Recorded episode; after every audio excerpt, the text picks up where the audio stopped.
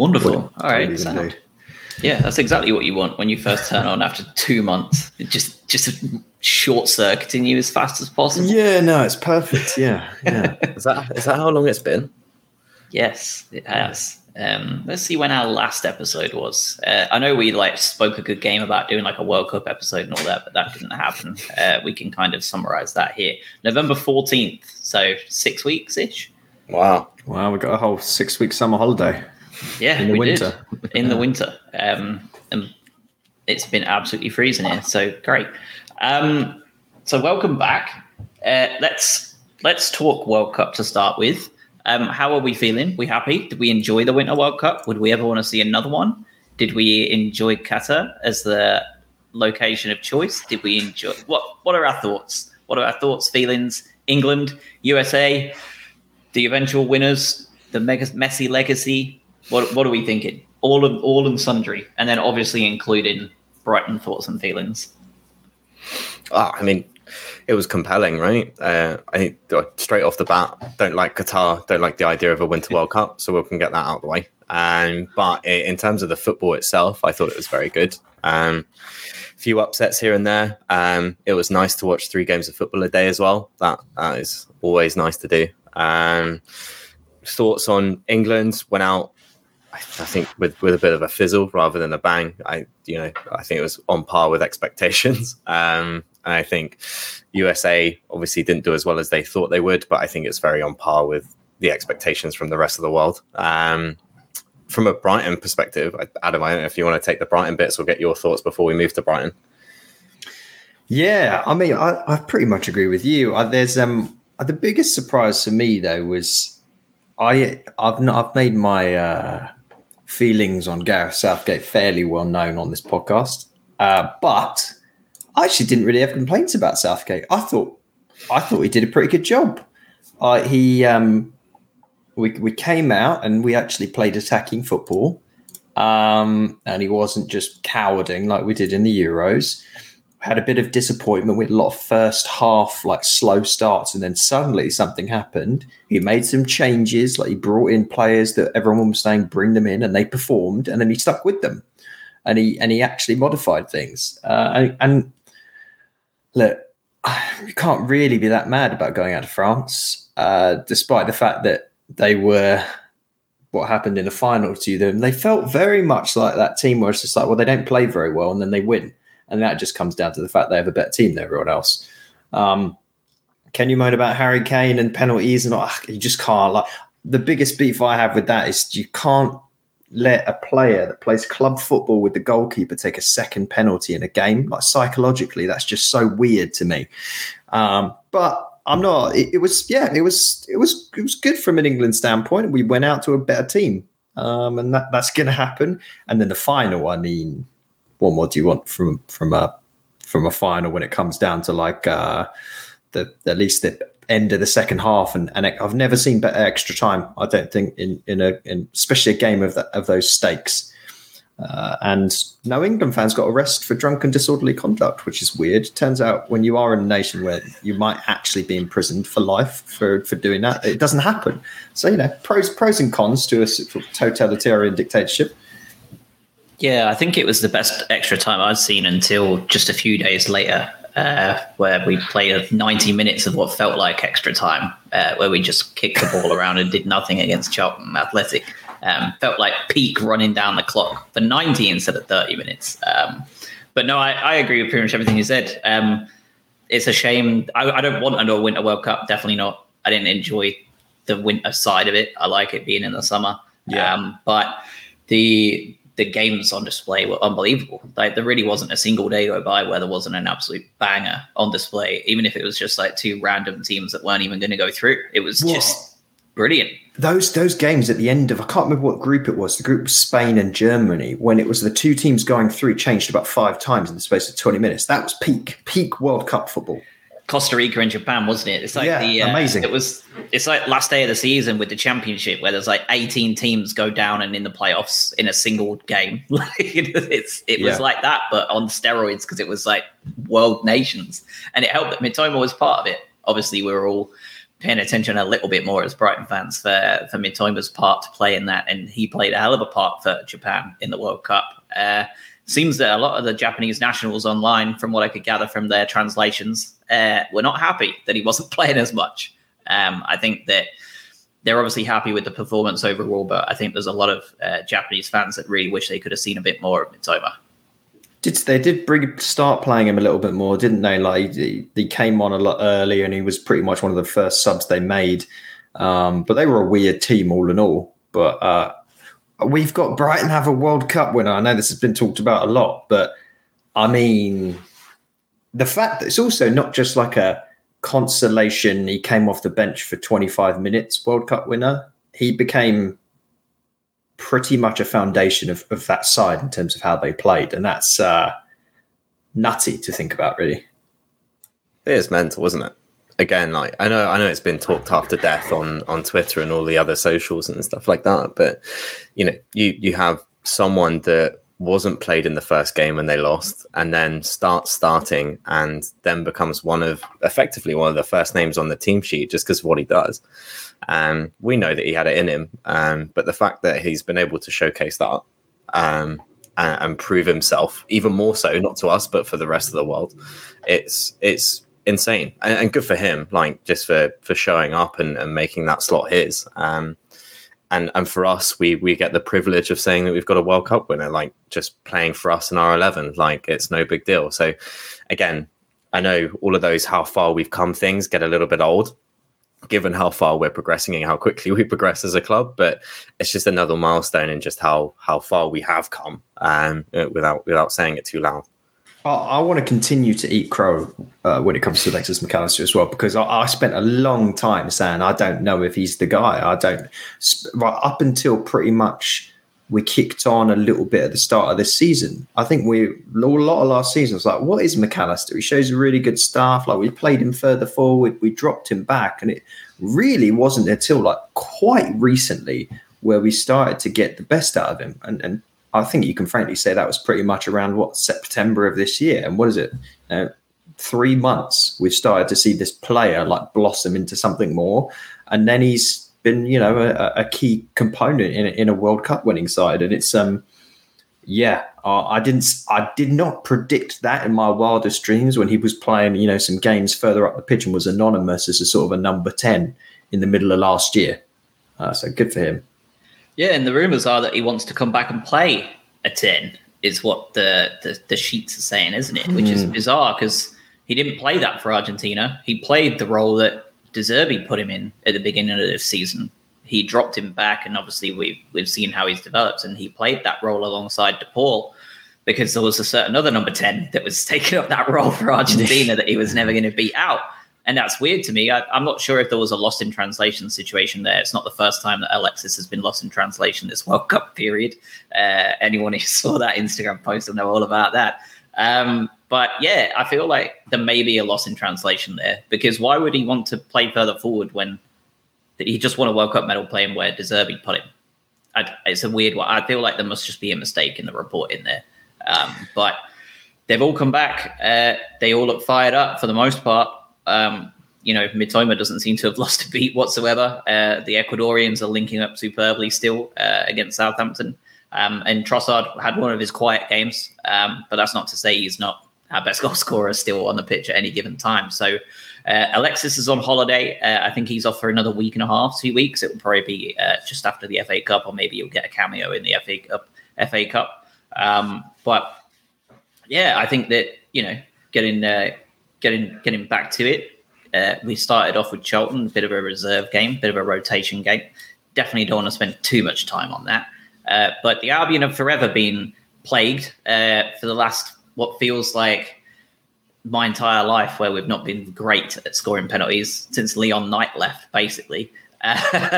What do we think of that? Were we upset? Were we happy to get out of the cup? Did you not want any more games rolling on? Or were you upset? Did you see it as a run for Europe? I tweeted about it. I said I was a bit gutted from the account that I was hoping that we could make a proper run to win this one. And then straight after the draw, I was slightly less miffed. So I'd be interested to see your dude's thoughts on what you are hoping from that Coconut Cup experience with Charlton.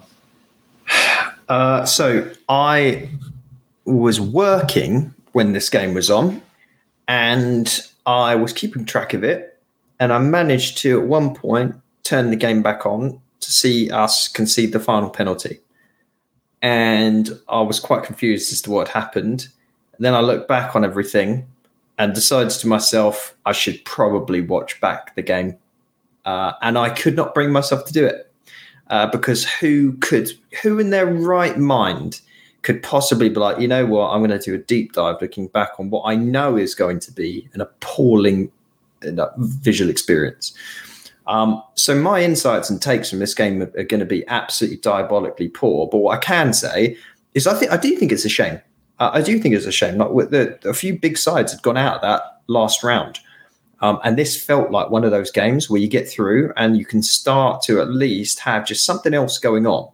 And the fact that we've sort of gone out in fairly, I think you can say, embarrassing fashion was bad. And I think, yeah, and as Mikey has popped up in the chat as well, the biggest takeaway that I have from outside of obviously us screwing over penalties was it seemed like a horrible fan experience right through from just getting tickets. And then at the stadium, there were people that couldn't get in because they couldn't pick them up. It's just I think one of those ones that everyone hopefully just blanks from their memory.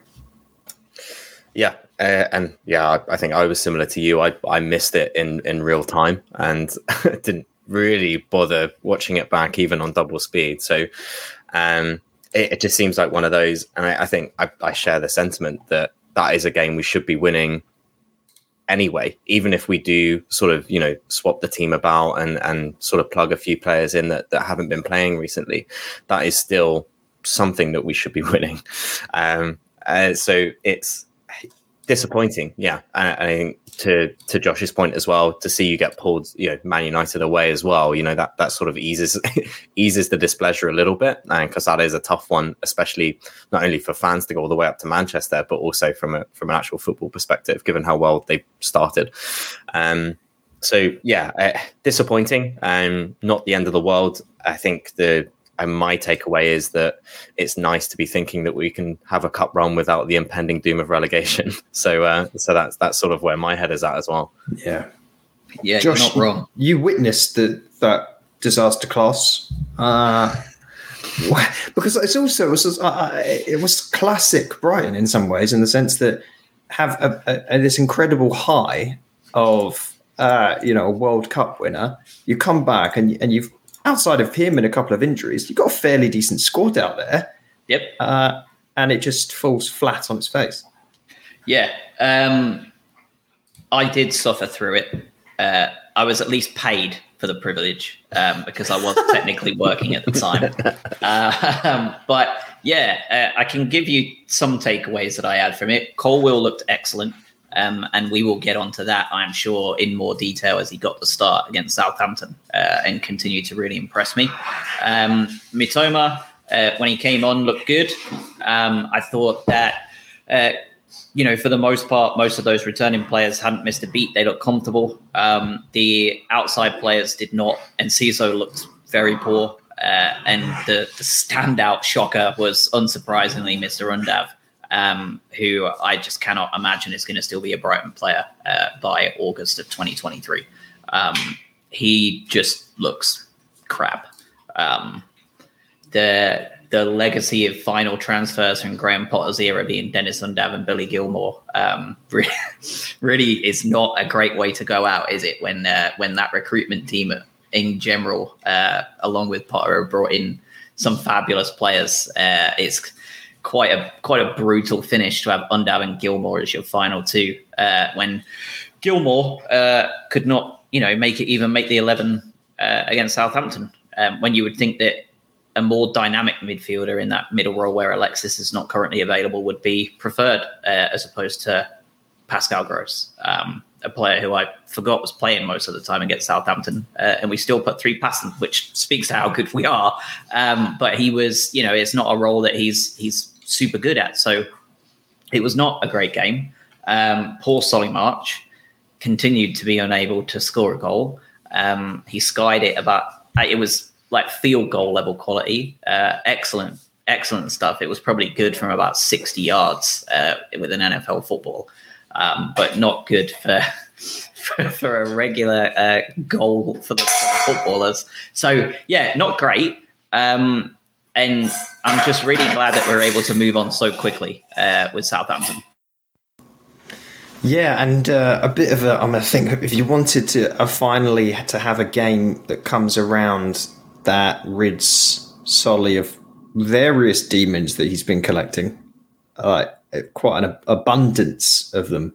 It was this game against Southampton, but also I've got horrible memories just in general of games at St Mary's and going at Southampton, and this was fairly comfortable. Stats wise, it was a bit deceiving because it looks like Southampton had a decent game, but if you watched it in real time, for the most part, just it was a smash and grab a little bit. Anytime we got near the goal, it felt like we were fairly dangerous. And even though a couple of them were a little bit caricature style finishes, you can't argue about the third one. So that's it's so Brighton to go and lose at Charlton and then come out and just smash an away game at Southampton that you wouldn't have expected to have otherwise happened. Yeah. Again, a share the note that it was nice for us to get back on the horse so quickly and try and correct that. I know De Zerbi came out straight after the Charlton game and said he expects a reaction, and I think that's exactly what we got. Moving on to Southampton, I think we'll obviously talk about what happened, but when you've got Alexis Mac Allister out, I think it was Pascal Gross in the middle with Lallana and Caicedo, which I thought, to Josh's point just before this, I think Pascal Gross was quiet but did all the dirty work and all the passes. I think he was silently had a good game. Yeah, I agree with that. Like passing wise, stats wise, he looked very good. He didn't show off on the pitch, but he's 101 passes, 92% pass accuracy, bunch of crosses, bunch of long balls. Fairly impressive from a numbers standpoint. Mm.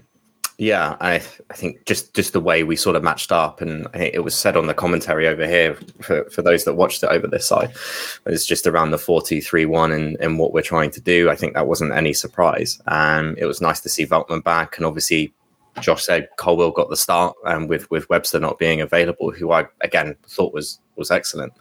And so for me, from a lineups perspective, I thought it was about as good as you can ask for with who's currently available, but. I don't know what you guys thought about the lineup again, like post Charlton.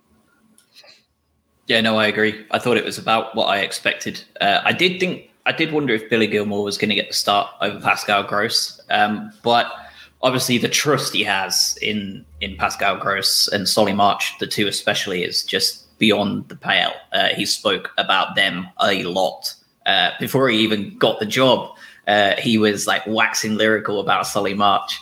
And it wasn't, it was nice to see that not only Solly exercised some demons, because in traditional fashion, Lallana, who has not been able to hit a barn door for 2.5 years at the Albion, goes ahead and scores at St Mary's, at the club that kind of raised him from a child.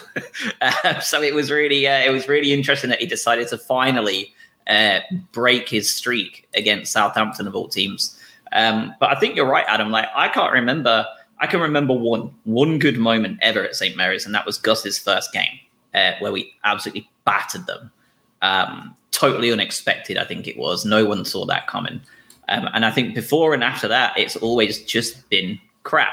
We've just never had a good game against Southampton at St Mary's. So, to come out of there with the performance we did, I mean, The XG is the perfect thing. Like you said, it doesn't tell the whole story at all. I mean, it was like 1.3 non-pen to Southampton to our like 0.6. But I think you're starting to see a lot of people are saying that they still aren't able to see the De Zerbi identity. And I think for some of the things that you're looking at here, like just the possession stat alone, like outright, like 70% possession at halftime we had. And we were like 2 goals up at that point. That didn't happen under Potter. It doesn't happen for most teams, but it happens for De Zerbi's teams. They dominate the ball regardless. And I thought, the start we made was unbelievable. Away from home, brand new manager, a manager we know very well in Nathan Jones, and I wish him all the best except for when he's against us. But he's had 6 odd weeks and it looks no better there, does it? This could be a very important January transfer window for Southampton, or else they may well be facing the drop, because it's just not much of a good squad, is there? There's just not much there, and we made them look like a relegation team. Yes, it's going to be tricky for them at the moment, because that's hard to get the new manager bounce when everyone leaves for 6 weeks, and it's sort of now just gone into a malaise for them. Yeah, but it's not our problem to worry about, put it that way. Then there's a question in the chat here, just talking about lineups and the difference between what we had at Charlton and what happened at Southampton.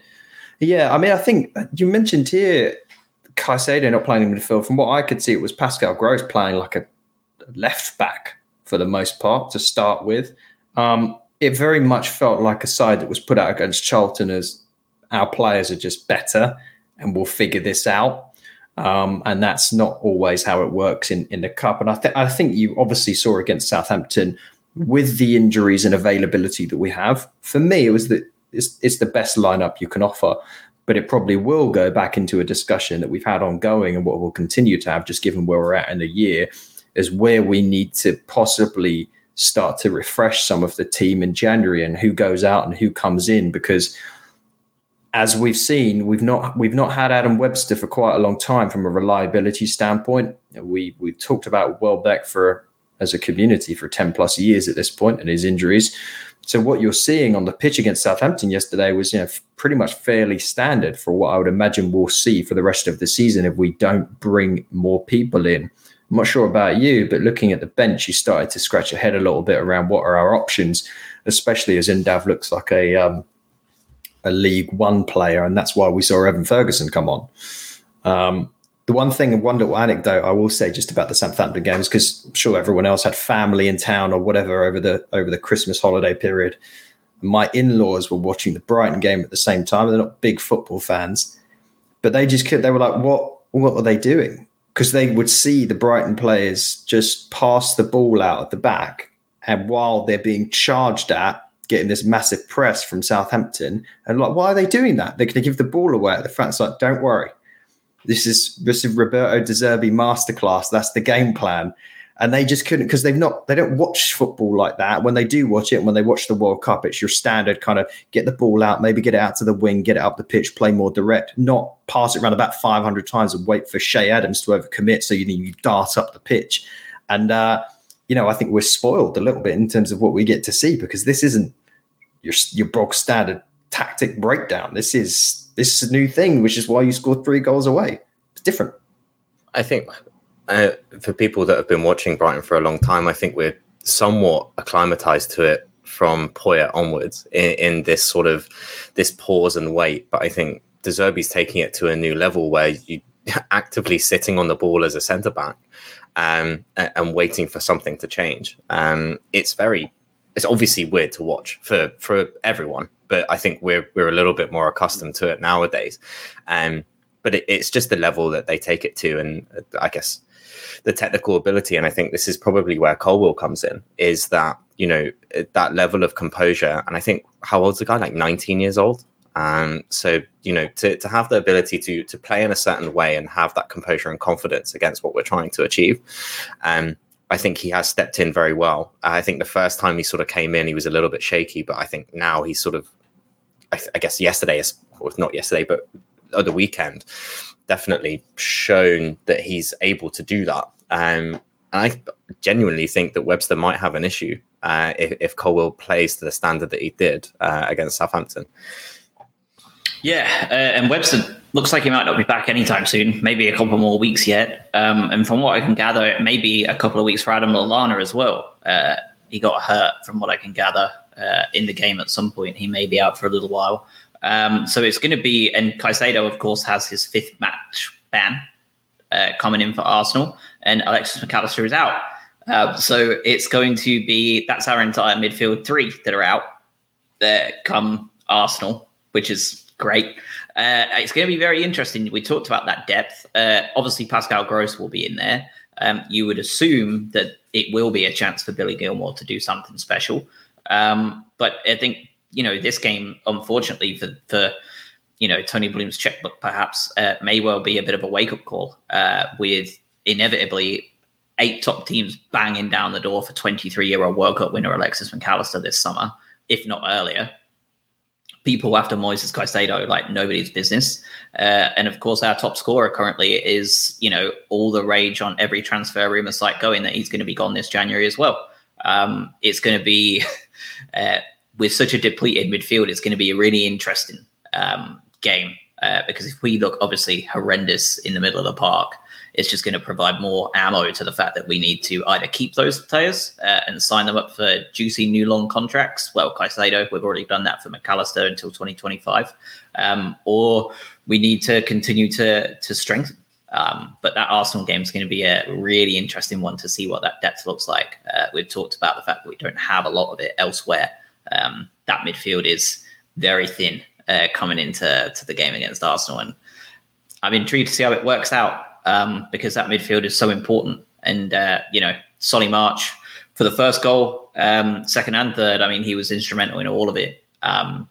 It's going to be interesting now as well, because I was talking about replacing him as a priority and now he's absolutely banging it in. So first goal, Adam Lallana, Solly March created the cross, good little cross as well. Bazunu, oh dear.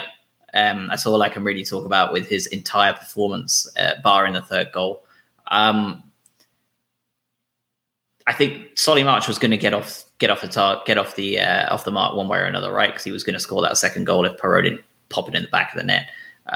But Bazunu, man, 15 million from Manchester City, I believe. We give Sanchez a hard time sometimes, don't we? But oh dear, oh no, yeah, not good. Oh, Sanchez was. We'll get onto this, but Sanchez was semi lucky to be on the pitch at the end. Because I could absolutely have seen him get a second yellow for his little, tete-a-tete, if you want to call it that. But horrible little flap. It was a weak little Lallana header. It wasn't a strong cross from Solly. I think he mishit it a bit. Honestly, I think he intended for back post. You see those saved 9 out of 10 times. And also for a fairly competent goalkeeper, it's not even it's just a sort of a catch it, not even a palm out or anything like chaotic. So embarrassing, but we'll take those. And this is a bit of the difference between, I think, what we saw, maybe last season before De Zerbi. And it's easy to attribute this to a new manager, but how many times did we go through games where we're like, oh, we didn't get the fortune there, or it just didn't happen, didn't go in, because we didn't take shots. Like, we waited so long. We didn't just put a ball in the box and then hope. And when you do those things, what happens is something like that, because sometimes goalkeepers aren't perfect. Sometimes defenders make a mistake. Ball goes in the box, weak header, goalkeeper screws up, we're 1-0 up, done. Yeah, I think you're right. Is it you kind of... There's a calmer element to it, isn't it? We've been on the bad side of things for a while. It's nice to have a little bit of fortune there. When it comes to Bazunu, I think you're talking about a keeper that were playing at the third tier last year and is now as a number one at a Prem side. I'm not exactly a Saints fan by any means, but that is a bit of a hefty step up. You know, we've seen it with our own goalkeepers. I think. Probably segues nice into the second goal as well, where he probably should have done a bit better too. Is that you take those, right? And you build on them. And that's exactly what we did for the second goal. I think Mitoma, Estupiñán down the left-hand side was incredible the entire game. And we'll see more of that, I'm sure. But with the second goal as well, is that you put it into an area and try. Too many times where you make those chances and you work it so well, but you actually don't pull the trigger. If you get those inviting balls into the box, sometimes it doesn't matter if you get onto the end of it, because they'll do it for you. And before that, by the way, just a little reference point, because I don't want to miss out on it. 2 minutes into the game, Mitoma skinned like 3 people in their box too. And that was like if you had any kind of worries after Charlton, as soon as I saw that, I was like, don't worry. We're back. We've got some of the flair back in. Anyway. Yeah, no, he looked very good, as per usual, I think. Mikey in the chat asked, what do we think of Ferguson? Not seen a huge amount of him yet, but he looks good, and I think we'll see more of him soon. I thought he was a prime candidate to head out on loan in January, but at this rate, Undav may well be the guy out. And in which case, yeah, I think you're right. I think we will be seeing more of him soon. He'll be the one that will be coming on to replace a tired Trossard or a tired Welbeck, if Trossard's still here by January 31st. I think he will be one of those players that we will be seeing a bit more of. In terms of what I think of him personally, I've seen as much as you. He did take a very good penalty at Charlton, but other than that, I've seen what you've seen, which is not a lot. I hope he does well. He's a big boy compared to what we've got. But I don't know enough about him, honestly, Mikey, to tell you too much about what I think of Ferguson. Well, he's a stocky 6 foot something, isn't he? And he just looks like an old school striker more than anything else. I've not seen a lot of him, but he's scoring a decent amount of goals in the under 21s. I think he's got a hat trick recently, and you don't get called up by your national team at 18 years old unless you look half decent. So there's reason for hope there, especially if De Zerbi is bringing him on over someone else that has been a clinical finisher in a better league than the under 21 games. That tells you everything you need to know. So, I mean, expectations wise, he is 18 years old, but look, if he can come on and score a goal in the Premier League this season, that's enough for me. Feels like he's been around forever, doesn't it? I know he's only 18, but God, I feel like I've heard Evan Ferguson's name for years. I'm pretty sure he joined at like 15, didn't he? Borderline just turned 16. It's a bit weird, isn't it? Yeah, thank God he's not Brazilian. Man City would have signed him for like 50 million, like when he was just coming out of the womb. yeah, you're not wrong. Second goal, we thought, we were worried that maybe they would start bouncing back a little bit, but actually we just continued to just absolutely rip them apart. By the time that we got the second goal, we were on 72.5% possession for the opening 24 minutes or whatever it was until we scored the second one, 35 minutes until we scored the second goal. First of all, that's ridiculous away from home against a team with a new manager bounce, so to speak.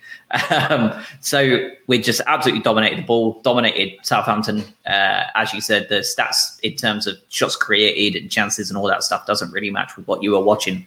And the second goal comes along from one of those ones that we've been talking about throughout the entire Potter era, it seems. Just hit the ball hard and low. We've not got tall players in the box. Just hit the ball hard, hit it low, see what happens. And sure enough, I feel like we've scored 4 or 5 goals this season from that. And Chelsea as well. When we played Chelsea, we had a couple of those.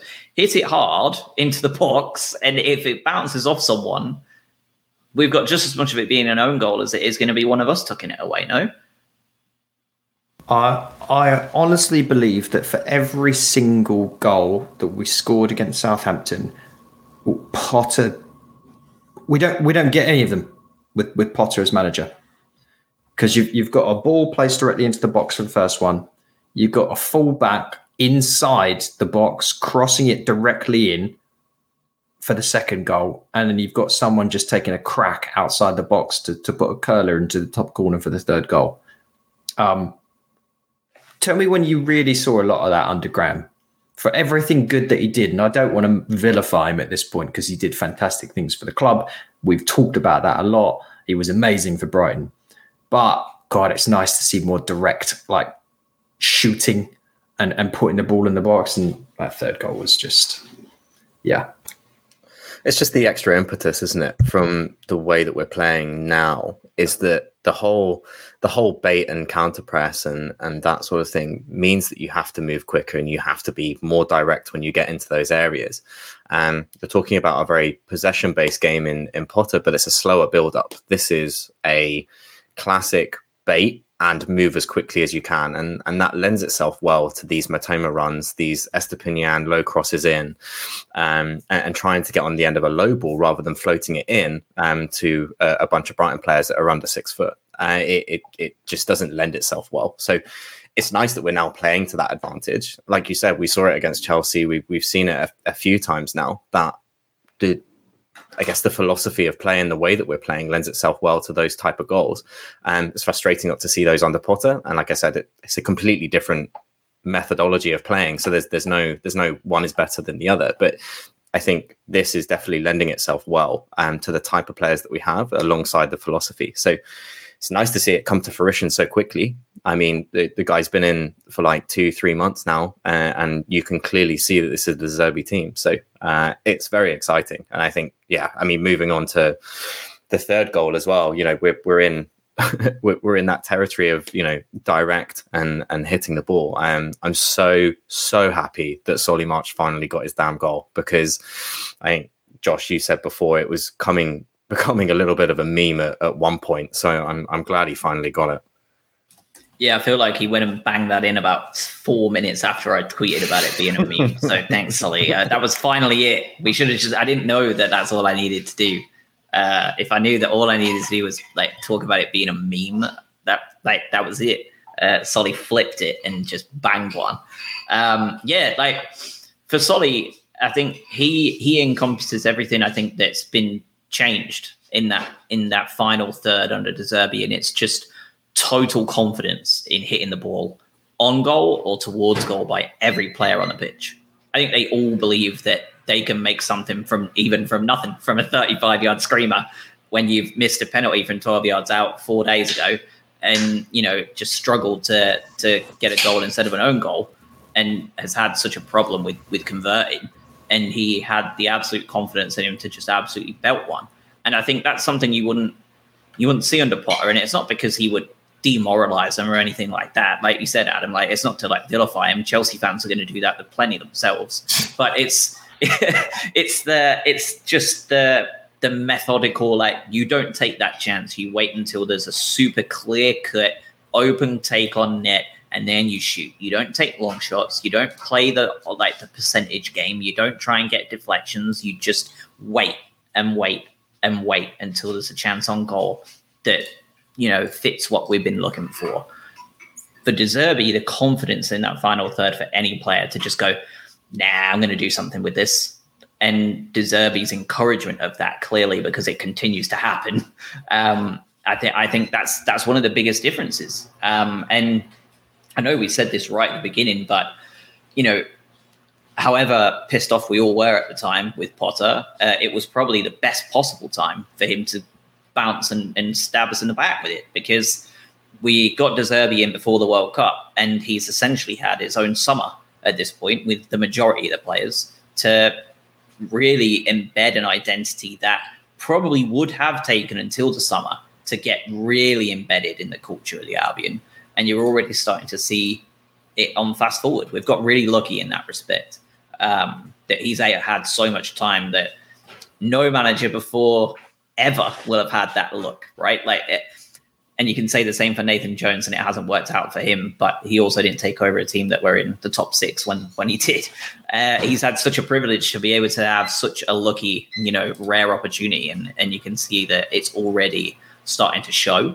And then you add on to the fact that even though Tony hates it, you've got all of that mid-season, pre-season, and then you've got a great start against Southampton, and a week away, you've got the transfer window opening and a chance to start strengthening the side. Yeah, and I'm sure we will absolutely bowl into that discussion, but maybe just a reference point to the Arsenal game, you mentioned the players that we're going to be without for that Arsenal game, and it looks fairly ugly. And this is not the same Arsenal side that we got the privilege of facing last year, especially at the Amex on that sort of, if I remember, quite fairly dreary day where we played really, really well and didn't get quite what we deserved, if I remember correctly. This will be a tough task without arguably your two best players, if it's fair to say that at this point. Might be a bit of a stretch, but we'll see. I think that's one where you just have to go, we're down on our luck a little bit with suspensions and people being away, and we focus on that Everton game, which is, don't worry, the hangover is only going to be a couple of days because you play Tuesday, the 3rd of January against Everton. So, yeah, it's going to be an interesting one. But what I am annoyed about, and maybe it's time to bring it up, that discussion that took the Brighton Twitter by storm a little bit when the Chelsea Fofana transfer kind of all came about, going back to the statements that were made by Barber and co around, don't worry about Potter and our entire staff going to Chelsea. They're not going to poach transfers. They're fishing in a different area, different lake. And they've gone and signed a 20-year-old striker from Mulder who we were rumoured with for months and months and months. And at the same time, they signed a pre-contract and Cuckoo, who was like Bundesliga's player of the year or whatever last year. So turns out they're going to have their cake and eat it. And yeah, it's going to be interesting to see how much we have to redefine the transfer strategy a little bit and almost go, well, these are the players that we've been focusing on. We know now Chelsea are actually after these ones. So we got to pick the ones Chelsea aren't going to pick. It's a weird situation. Yeah. And to expand on that as well, because Barber basically owns the propaganda machine that is Andy Naylor too, right? And he's very selective about... He's also very selective about which podcast he goes on, right? There's a reason why the fan advisory board is the age range they are. There's a reason why he goes on the podcast with the age ranges they are. It's all people that are very happy to mouthpiece the club, right? Fact of the matter is, for anybody over here in the US that's a baseball fan, I'm not one, but I know a lot of people who are, big time. Todd Boehly is essentially a slightly more obnoxious Tony Bloom of baseball. He is a big investment and Moneyball type baseball chairman of the LA Dodgers. He owns DraftKings, which is, again, similar to the way the Star Lizard stuff works with Tony. He owns a lot of betting stuff. He's all about the analytics. He's all about the early investments with players. He takes all of that stuff very, very seriously. That's how he runs his baseball team. Everybody likes to shit on Todd Boehly for being the guy who's just coming in and robbing the Albion infrastructure, and he is, but he's doing it because he is actually really smart with this stuff. He intends to run Chelsea the same way he runs the LA Dodgers, and unfortunately we were doing it first. And what he's done is he's just took our infrastructure, realized he can copy and paste it to Chelsea at a slightly higher level. But why does he need to do it at a slightly higher level? We're already bringing in players that are World Cup winners. They're World Cup winners. They're World Cup quarterfinalists, they're World Cup semi-finalists, they're World Cup group stage standouts. These players that we're signing already are already incredible players. And people are saying, well, buying them at Chelsea, it doesn't give them the chance to build up and become the players they are now. Of course it does. And you know why? Because they have what we don't. And it's exactly the thing that Paul Barber and the Albion Roar were saying is what he was saying is that we don't have £50 million to throw around. That's why they're so much more dangerous than us, because they can spend £70 million over the course of the summer on 5 project players, and all 5 of them were probably the top of our shortlist, right? And if 2 of those don't work in January, they can spend another 100 on plug and play replacements that we can't do. So actually, they should be fishing in our pond more than ever. And the reason it's such a danger to our pond is because they do have the ability to just, well, those 2 didn't work, i.e. a Jürgen Locadia or a Neal Maupay or whatever, punts like that. They didn't work. We've got 3 Alexis Mac Allisters though, but we'll just plug in and play and buy that lad from Benfica for 40 million and plug him in, and we know he's going to do just fine. I don't understand the idea that they're not going to fish in the same pond. We're already seeing they are. And if anything, the ability to plug and play £50 million players tells me that our pond should be in more danger than ever. I don't get it. It doesn't make any sense if you take 10 seconds to scrutinize the actual reality behind it and who Todd Boehly is. Love him or hate him, and we all mostly hate him, rightfully, for what he's doing with this. But he's not an idiot. He's not this crazy throw money at everything maniac. This is what he's been doing in baseball for a while, and I think it's just wrong. I think the idea of the pond stuff is just unbelievably naive. I think the biggest thing that annoys me about all of it is there's been a sort of a standard that's been upheld for a number of years where this is going to sound like it's a disservice, but let's just be honest about things. You've got your big clubs that can afford to buy the big players, and then you have your clubs that you could call them more in the feeder realm, or just clubs that are going to be buying the youngsters and trying to build them up and sell them on for more. We're one of those clubs now. You've got your, but with all due respect, so are clubs like Ajax, Dortmund, et cetera, the Portuguese clubs you mentioned. This is a sort of semi-dangerous precedence and so I'm laughing because if you're listening on the podcast, Mikey in the chat just suggested we register an interest in Locadia again, see if we can bait Chelsea. But I think where this becomes a dangerous precedence is we've always then been able to act as a bit of a filter for these clubs. Those clubs have gone and done their own thing. They paid the money, they bought the big players, and they've done their thing. And we've then gone and for every Alexis Mac Allister, there's 5 Ali Reza Jahank bashes, and we go through that process. They get game time with us. They make us better, and then we eventually sell on for a profit. And that means that the Chelseas of the world only get the Mac Allisters. They don't waste the time on the Locadias. Now, though, as you say, because there's so much money swirling around, they don't need us. In many ways, we're the middlemen in that scenario. Cut us out. Sign a bunch of them. The rest go out on loan, or they put them in the under 21s, or do what they want. Put them out on their franchise MLS club like the City Group have. Go and let them play in City. Sign a player, and they can go let them play for NYCFC for a bit, or whoever it is, and they can run it like that. And I think we're in a really dangerous place, just from a footballing standpoint, as to how we then get cut out of those scenarios and where we need to source our players from.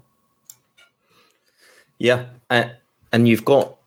I think we're also selling ourselves a little bit short as well, is that we are in that pond because we are 7th in the Premier League, and we know that we can, play relatively well in the Premier League, and we know what our aspirations are. There's that argument of, we can give them more sustained game time earlier, and those sort of filters work. That's all well and good, but I think to Josh's point, is that there is more fishing in this metaphorical pond now, in that there is less from us to choose from because we're not going to be the first choice, especially with the amount of money that is floating around. Now, you may get a couple that, prioritize game time over, a very high profile move and the element of Champions League looming over you on a consistent basis. But there is going to be less for us to choose from. And not only that, but it's going to be a lot harder for us to convince players to come in now when a lot of clubs are looking at the similar players and using the same, I guess, the same ethos that we are. It's going to be rough. And I think to that point, we need to identify different targets. We need to sort of start afresh from that perspective as well. And it'll be important for what De Zerbi and the rest of the team do for this upcoming January window, because bringing it back to what we've currently got is that we do need midfield reinforcements. It looks like Undav is just not preferred whatsoever. So do we get a third head in there? I would obviously say yes. And I think that's one for Twitter to continue arguing as well. But it's those sort of bits where we are fishing in the same pond. We have to accept that. We need to do something different, or we need to mix it up a little bit. I think it is an inherent danger, given that a lot of our recruitment staff know exactly what we're after. And those that don't believe that are also naive. So we just need to think about that. And it'll be interesting to see what we do in January, just to see the kind of targets we go after. Not the individuals, but more, what are we looking for? Are we looking for plug and play now, for potential stars later on? How do we react? And that'll be the most important thing for me. Do you know who doesn't think we need a striker? Andy bloody Naylor. And you brought him up, which is your fault, Josh. Oh, man. I can't get over. He's just a troll now. He's just the club's third-party troll. Why do you come... So, if you haven't seen the tweet, Naylor, straight after the Southampton game, goes, Brighton, apparently in desperate need of a striker, have now scored 3 goals or more in 4 of their last 5 games against Premier League opposition. Because, as we all know, Andy, it's incredibly sustainable to expect that Lallana scores a goal a game from a header that should have been saved. We get an own goal, and then March belts one in as a curler from 25, 30 yards out. Yeah, we don't need a striker. Let's continue to play Trossard as a false nine. We've got Undav, who, you know, I'll pat myself. I was wrong on Alexis, but I did early days. I was talking about Undav maybe not working out. Look at that now. I was mocked by talking about Undav maybe not being a good side, good starter for us. And now he's being rumoured to be going out to make what championship tier loan. And then we go back to what we talked about before. So your backup for the injured Welbeck and false nine Trossard is now going to be your 18-year-old Evan Ferguson, who, with all due respect, we're a Brighton fan podcast and we don't know how good Evan bloody Ferguson is. So, yeah, Naylor, brilliant. All your years of covering what you've come up with is just some churlish comment about we don't need a striker because we put three past Southampton in a, you know, frankly, unsustainable manner. Yeah, I did, just to revisit the claim from Barber that Paul Winstanley, who has worked at the Albion for probably the best part of a decade, has no idea what players are contained in the Brighton recruitment database. It's just superb, absolute mental statement. But if he was to tell me, if Barber was to say Graham Potter doesn't know the depth of players or who they are in that recruitment database that we have, I'd actually believe him. I would. I believe him that for the most part, he doesn't really have much of a clue as to who we've got following. But to say that Winstanley and McCauley don't know the depth of players and what those are, I mean, it was proven wrong immediately because the lad from Mulder has just been signed. So they do know because... That's the exact. No, that was pure coincidence that they were targeting Chelsea at a desperate need of a 20-year-old Ivorian playing in the Norwegian league. That's all they've been talking about for a long time. Like that's the one piece that unlocks Chelsea. Yeah, you're right. You are right. Let's revisit the Southampton game though. I didn't want to get off of it just yet. Standout players. How did you? I mean, for me, I think Joel Veltman continues to be one of the best value for money player we've ever signed. I think him and Pascal Gross will probably be a two-horse race until the end of time at this point. I think we paid like £2 million for both of them put together. Surely it's Moises Caicedo at this point, though. Like we sign him for like £8 million or something, though. Yeah, when we sell him for the amount of money that we get from him, and that'll be for return on investment. But yeah, I agree with you. I'm just being annoying. No, I just thought. There are times when I just want Tarek Lamptey to play, like because he's so good, and he looked good whenever he's come on as a sub. He's looked impactful, but when Veltman is playing that role so well, and you've got Solly March on that right hand side that can go up and down as much as you want, and you've got Estupiñán and Mitoma that can do the same thing, I can understand why he's not able to get in. Because I thought Veltman was just brilliant again. Like he's so underrated at times because we have now started to score a lot of goals, and you do have a World Cup winner in your midfield, and you have got Moises Caicedo in there, who's in every paper every other week now with £100 million bids and stuff like that. And you've got your club captain and probably the first player we can truly talk about putting a statue outside the Amex for playing alongside him, right? But like. Just brilliant. I cannot say enough good things about Joel Veltman. The third most amount of touches in the game, by the way, from right back against Southampton. Only the two midfielders, as you would expect, had more. I've got nothing more to say about him other than just what a player he is. Like truly, like I cannot wax lyrical about him enough. Like go on, Craig. Yeah, sorry, mate. He just deserves it all, doesn't he? He's so consistent. I think we're now going to start playing a 4 rather than a 5, and it just means he has to start a right back for me. It's just a given. I think he locked up Sam Adozzi pretty well, barring a very harsh penalty that I also want to talk about. But yeah, it's just so good. And I think it's that consistent element is that you know what he brings, and every single time he delivers. He doesn't have an off game that I can remember in the short term past at the minimum. I'm sure people will be able to tell me a time, but just a consistent 8 out of 10 every single game. You know what he does. He's so good at it. Makes the room for Solly March for the third goal as well. So it's not all defensive with him as well. He is up there. Jess, yeah, I think I agree with you, Josh. He doesn't get the credit that he probably deserves. I know he was second in our list for player of the season last year. So I think we're okay. But I think he deserves more plaudits and credit for what he brings to this team. 7 tackles in that game. Just for as a reference point, Lewis Dunk and Colwill 0 tackles. They didn't have to tackle anyone. Couple of interceptions in there. So just fairly good performance, you might say, in the context of everything else. He's very good. I mean, if you're asking for men of the match, it's look no further. One of my favourite hobbies is ragging on Solly March, but he was the best player on the pitch against Southampton. And more of that, like if we see that Solly March, it doesn't need to be every game, doesn't need to be every 1 in 3 games, but every now and then we see a guy that's capable of going around people, putting in a good pass, smashing the ball into the net.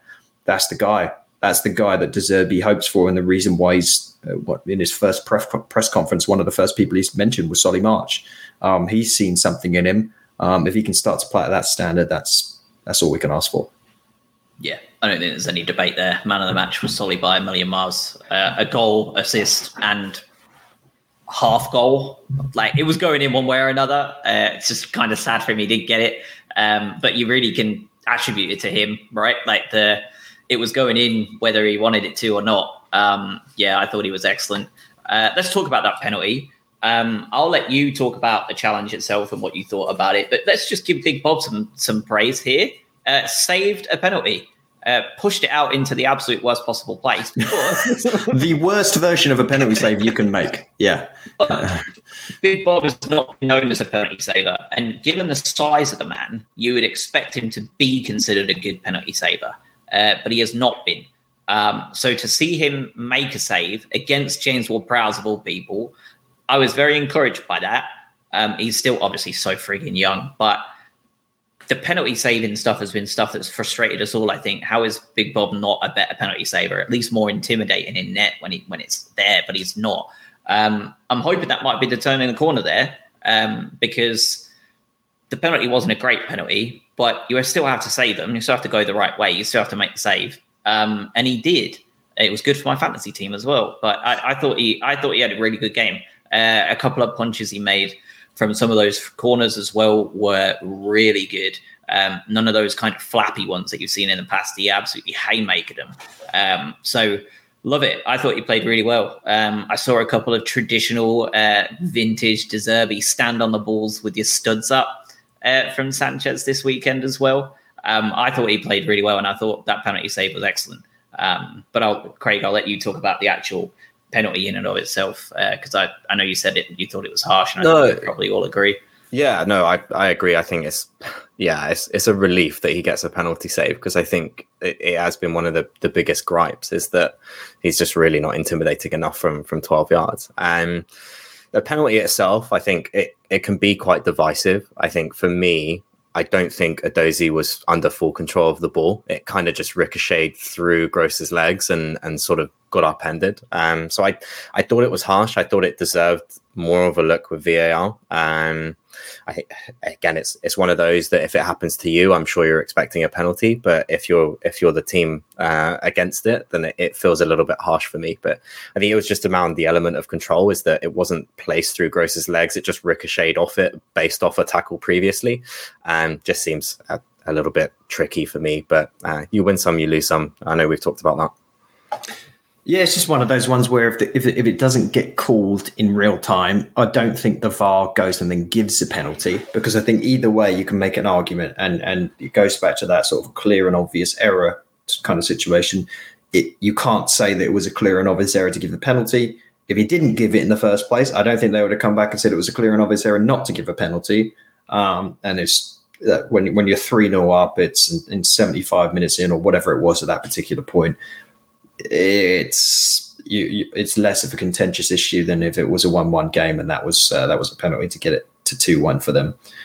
He was good, I think he lost his cool a little bit, obviously a little bit later, where there was maybe Che Adams, I think, was maybe left a foot in with a bit of a loose ball, but that was a bit all over nothing. I think the biggest takeaway I had there was on both the penalty and then that bit of handbags, you want to call it that, afterwards, was how good of a leader Dunk continues to be. Like, he steps in, he pushes everyone away and only talks to the referee, he gets Sanchez out of it. Like, he's a leader. He is a very, very, very good leader. And he was also one of the first ones when Solly scored, the whole team jumped on him. Like, lots of good, like, team building stuff going on coming out of that game, which was good to see. It's a bunch of guys that believe in the manager as well. Yeah, big time. No doubt about that. So yeah, 3-1 final score. Obviously a superb result coming back from such a long break. Arsenal next. They look like a team that in that first half, I thought, oh boy, are Arsenal going to bottle it? They shouldn't have, you know, we talked about which teams may benefit or get hurt by this break in play. And we thought that Brighton were one of those that would probably benefit from giving De Zerbi longer opportunities to get people bedded in. And I think we all said that Arsenal losing this momentum could be a bit tough for them.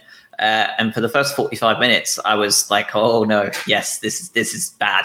And then they promptly came out and they're not the Arsenal of the last 10 years, are they? They absolutely battered West Ham in that second half. They travel down to the Amex against a depleted Brighton side.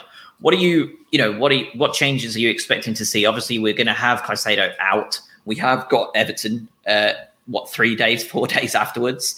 Is this a game? I don't want to call it like a game that you wouldn't mind losing because you want to win them all, right? But is this the game that you expect a bit of rotation in just to keep players fit in the hopes of going to Goodison and taking points? Or do you think he'll just play his best 11 possible without even thinking about Everton going forward because of the amount of break they've had, and you'd expect that fitness to be okay? My personal opinion is he plays the strongest 11. Again, we don't have enough depth to faff around with not. Knowing the fact that when it comes round to the Everton game, you're going to get to replace your midfield engine with the World Cup winner and Moises coming back from a suspension.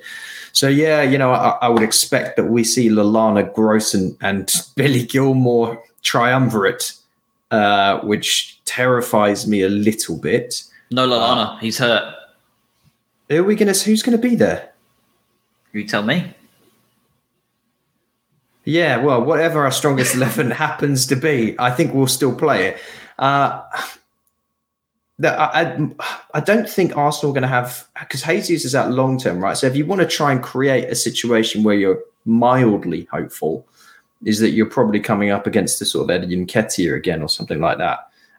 However, I don't care about the result in this game just because it's Arsenal look like a different prospect this year. If you lose this game, you walk away, you go on to the next one. Let's go and beat Everton. That's my mindset behind this one. Yeah, same here. Feels like a free hit. Expectations are low, but I think it's one of those games where as long as we give it a good go, I agree with you, Adam. I don't think there's any rotation that we can do other than just completely giving the game away. So we'll see. Just depends. I think it'll be a good game regardless. I think we're all concerned about that sort of midfield and being overrun there.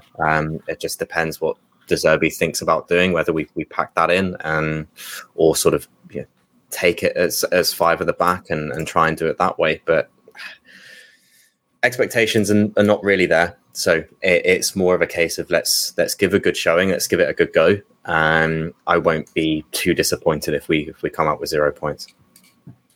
It's also a good opportunity, isn't it, for some of these players, especially it's New Year's Eve, is it, that we're playing? Mm-hmm. Yeah. I mean, we're literally hours away from the window opening when we play Arsenal. There is not much more of a spotlight for some players who are going to get that opportunity to say, no, like, you don't want to send me out on loan. Like, keep me here. I can offer value here in a Premier League team that are in the top 7 or 8. Like, I can do that. I can be that person. If you get £100 million bid for Alexis Mac Allister in January, trust me, Gaffer, like, I've got it. Like, if there's ever an opportunity to do it when you're not expected to do it, is at the Amex against the visiting leaders who just battered West Ham. And I agree with you, Adam. I think we'll play our best 11 for sure. I don't think we'll do any rotation, really. And Everton, Goodison Park's always a tough place for us to go, particularly. I feel like we have a horrible record there. I think we had the worst record, didn't we, in like history, I think. Aren't we one of those teams that we beat them for the first time in like 42 games or whatever there? That sounds right. But worth noting, they have to go to the Etihad on New Year's Eve. It's not easy for them. Yeah. They've got to play Manchester City on the same day we play Arsenal. So it's not a case that they'll be able to go and, you know, take it easy against a team that maybe will be playing long ball or hoof ball or whatever. Like, nope. They've got to, at 16th in the table, or 17th, I think, even, go ahead and play Manchester City in a couple of days' time. So they're having a rough one as well. I think that these next two, if we can get points from Everton, I'm not really bothered about how it goes down at Arsenal. In typical Brighton fashion, I'd probably expect us to now beat Arsenal and then lose to Everton, like with an awful 1-0 loss or something. And we'll come on here on January 3rd. Yeah, we'll come on here on January 3rd and go, well, we got 3 out of 6, not the way we expected, boys, every other week, and go from there.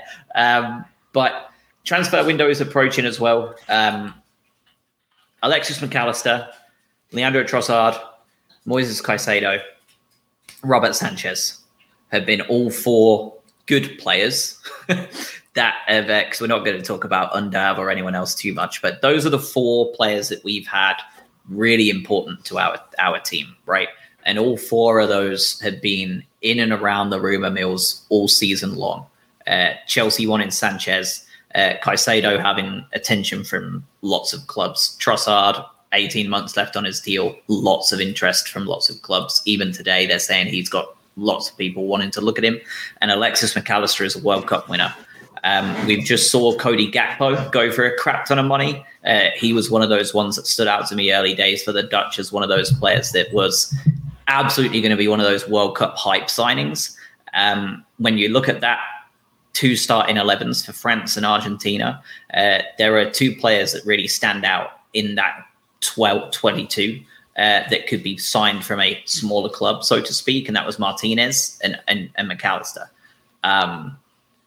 Villa also can pay a crap ton of money, so I'm going to also kind of discount that from them. So he's the standout player from those finalists that you think, as a big club, we can go swoop on with the World Cup hype in January. So Sanchez, Mac Allister, Trossard, and Caicedo. How many of those do you think are still Brighton players come February 1st? I don't like this question. Well, it's not about liking it, Adam. I think they're all Brighton players after the transfer window, and I think every answer is viable. By the way, I think all 4 staying at the Albion is absolutely. But I think there's every chance. I'm not saying it in a doom and gloom that everybody's going to leave. Like, I'm not wanting it to sound like that for the listeners. I'm just interested to see what you both think about how you think Tony Bloom plays this particular poker hand, because it is a very, very crucial one at this stage in the season and our development as a club. Yeah, I think you have to have such an astronomical offer where he has to semi-agree to just dump the season. Because if you give up, realistically, any one of those guys, unless you've got some really A-grade signing that you've been hiding, that you bring in January, then your team's gutted. Any one of those guys. Again, I've just been looking at our squad list for the last 10 minutes while we've been chatting, and I'm like, where are the rest of them?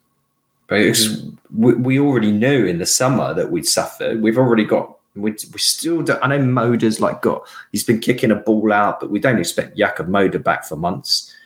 You can't afford to lose these guys. You can't afford to lose any of them without a proper replacement, because the team you have to then go, our dream of 7th place that we're currently in, and hopefully even somehow beyond our wildest dreams, beating what we did last year from a table finish position.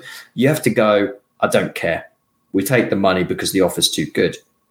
If that could happen, I don't see it. I think we've seen notoriously a lack of movement in the January transfer windows. I think that needs to change this window, obviously, with the Zerbi coming in. I think if you see anyone go, it'll just be one person. I think there's that call as to how disruptive is it going to be to let one person go, but the other three stay. I think you'll only see one person go, if any. I don't think anyone's going to go. But I feel that if anyone is going to go, it's probably going to be Trossard. And that's just a hunch on me, is that I think that's a safer bet than the others. I think the other ones are a shoo-in for a big money move in the summer, or we'll have to fend those off. It's more just batten down the hatches for now and see how this season plays out, because we are 7th in the table. And that there is something to fight for here. You know, as much as we don't want to talk about it and sort of do that, it is Boxing Day. We are sat in the Conference League slot, and there is something to play for here. So I think for me, just to ensure, I think if we see anyone go, it's probably going to be Trossard for me, but I don't anticipate that too much either. Yeah, I agree with the name, but I think he definitely will be gone. I do, personally. I think Trossard's definitely off. I think we've agreed. I think he's got the year extension with the express purpose of us telling him that he can look around for a club this January because he wants out. Mikey in the chat said that he thinks Alexis has seen Cucurella and Bissouma go and then get benched nearly every game, and it's no thanks, I'll play every week. Alexis is 23 years old. Caicedo is younger than that, isn't he? He's like, what, 21, 20? We is are in that. I know we are in that Conference League spot. I think some of those players, even this summer, truly, I think some of those players like your Alexis's and your Caicedos will be looking at that and thinking, especially if we get into Europe, like the pinnacle of it, right? Like let's see Brighton finish 7th and actually make it into a European competition. I think a lot of them will be sitting there thinking like, I can continue building my own legacy here. Thanks. Like, I'm sure they'll ask for a pay raise and I'm sure they'll get it. But I think that they'll be happy thinking, I'll wait until I'm 26, thanks. And then I'll move for a lot of money and possibly another £70,000 a week by the time 2026 rolls around. Trossard is 28 now. He's just had a World Cup for a Belgian team that totally unimpressed.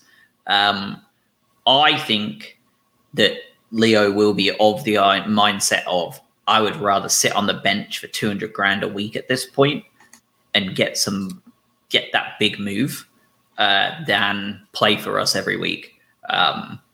Personally, I think he's the one that is going to leave, and I think he will leave. And I will not be surprised if we have a De Zerbi special transfer already lined up to replace him, whether it's a Shakhtar player, a Sassuolo player, or just someone else totally out the left field that he's like had his eye on for ages. Because I think that Mulder striker was not a De Zerbi player, right? I think he was very much a Bloom analysis thing.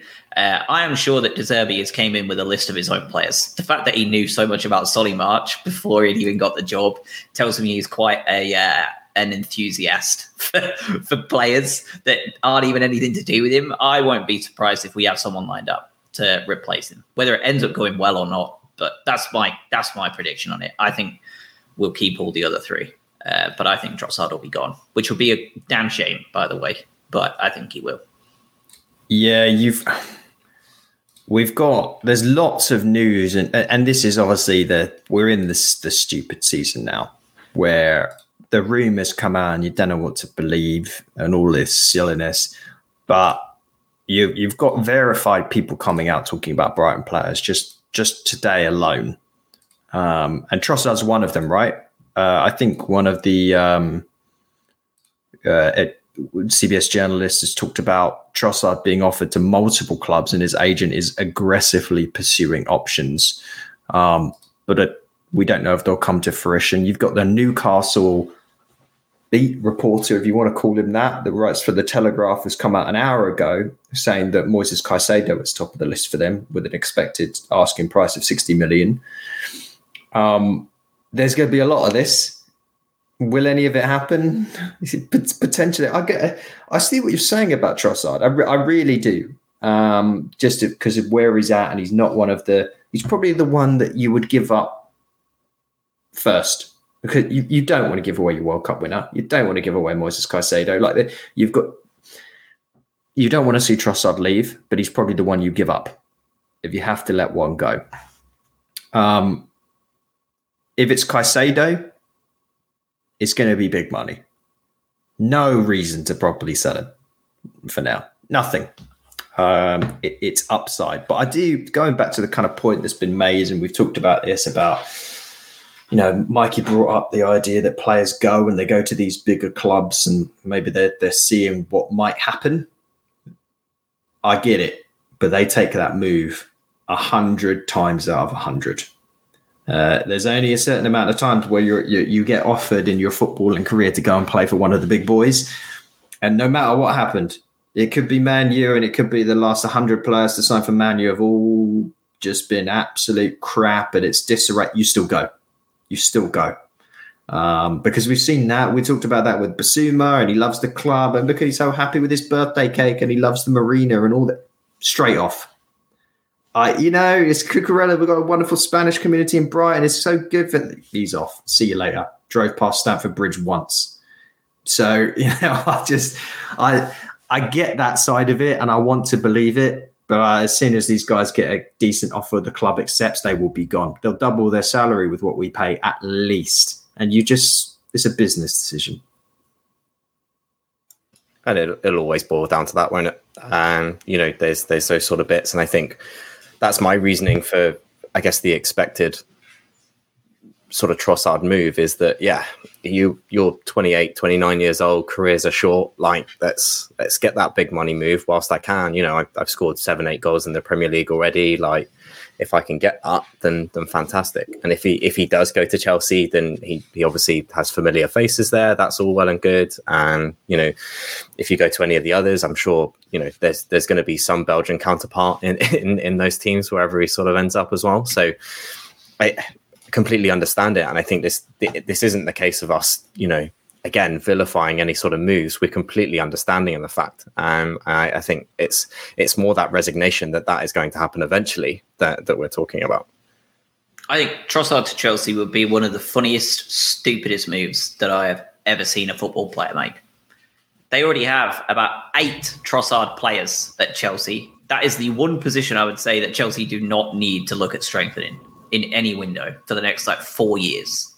They have so many players that can do the job. Again, they've just signed Nkunku as well. I know he plays a slightly different position, but they've just signed another guy that can do that sort of role. Yep. I don't think Chelsea will go. I won't be surprised if Newcastle do, though.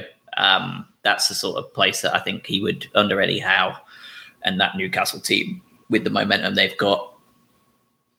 I won't be surprised. And not only is it a case of, you know, making a shit ton of money, which he would do, but he has the opportunity to be the guy for Belgium in America in 2026 if he gets his big money move and goes off with a bang. Like, if he goes there and, like, obviously he'll back himself, but if he goes to Newcastle and Newcastle continue to go up and finish top 4 or whatever and they're playing Champions League and Trossard's one of their best players alongside the rest of them, like your Almirons and stuff, like he would believe in his head, even if it's not going to happen, he believes that he could be the guy for Belgium in that World Cup.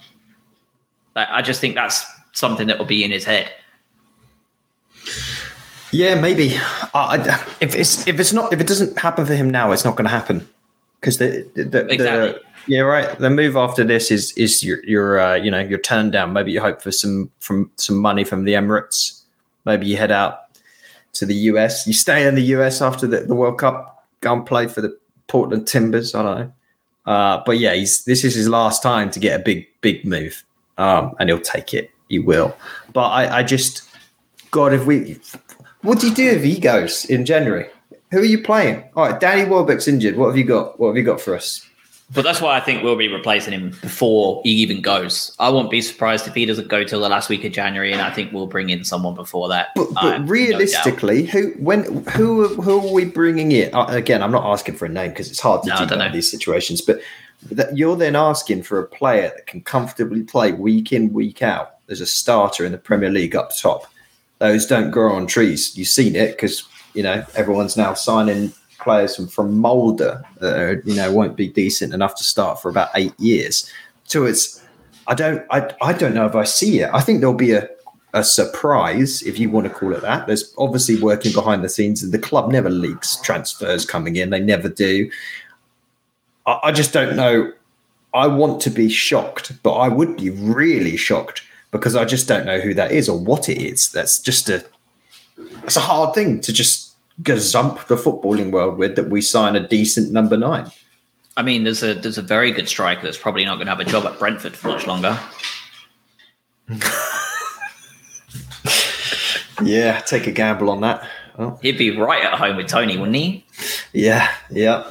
Tony's already probably made a killing off of Ivan.